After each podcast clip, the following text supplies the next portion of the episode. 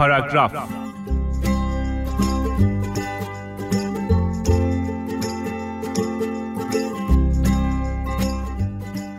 بیایم با هم یک کارتونیست رو در نظر بگیریم که خلاقه و دقدقه های اجتماعی هم داره. او میاد و میشینه و فکر می‌کنه که چطور با ابزارم که ممکنه قلم و رنگ باشه یا خودکار یا خودنویس یا هر چیز دیگه حرفمو بزنم بدون اینکه واقعا هم صحبتی کرده باشم. بعد مثلا تری می‌کشه از ویترین یه مغازه لباس فروشی که جلوش دو نفرن یکی ایستاده و یکی هم نشسته. اونی که ایستاده از خرید برگشته و دستاش پر از ساکهای خرید. اونقدری که مشخصه با زحمت داره حملشون می‌کنه.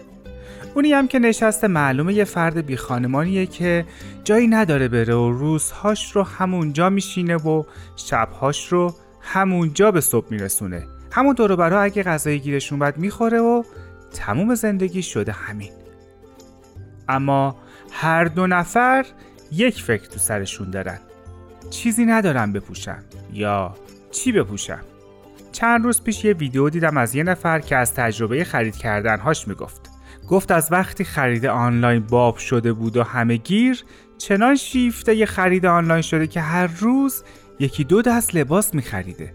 یا وقتی خبر حراج به گوشش می‌رسیده نفر اولی بوده که به محض باز شدن سایت لباس ها رو زیر و رو می‌کرده و با یه دکمه کار رو تموم می‌کرده. بعد از مدتی که تب و تابش خوابیده یا حالا درست یادم نیست پولاش ته کشیده فهمیده که چقدر پولهاش رو بیخودی خرج کرده و به قول خودش دور ریخته. چون لباسا رو نمی پوشیده چون لباسا یا به اصطلاح بهش نمی اومدن و با استایلش نمی خوندن یا اونقدر بیکیفیت بودن که اصلا قابل استفاده نبودن.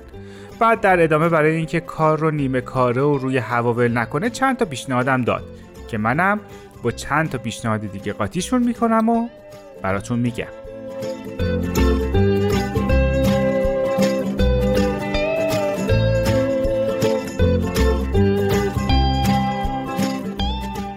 اول اینکه به تاریخچه چیزی که می‌خریم آگاه باشیم. برندا اغلب محصول مدهای ناپایدارن. طرحشون اونقدر زود عوض میشه که فرصت سرخاروندن رو به آدم نمیدن. دوم اینکه همین برندا حقوق کارمنداشون هم رعایت نمی‌کنن.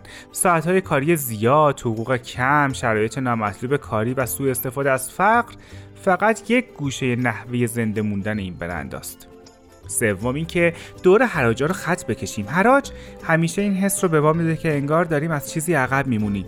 در آخر هم اونقدر وسوسه میشیم که چیزی رو بخریم که لازمش نداریم. چهارم اینکه برای خودمون چالش ایجاد کنیم. مثلا یه سال لباس نخریم. اون وقت می‌بینیم که اونقدر هم سخت نیست. کم بخریم اما با کیفیت. حتما اون زربان مثلا انگلیسی رو شنیدین که میگه هنوز اونقدر فقیر نشدم که چیزای ارزون بخرم. بیشتر اوقات هم که ارزونی به دلیل بیکیفیت بودنه. پس چرا پولمون رو برای چیزی بدیم که چند روز دیگه سر از سطل زباله در میاره؟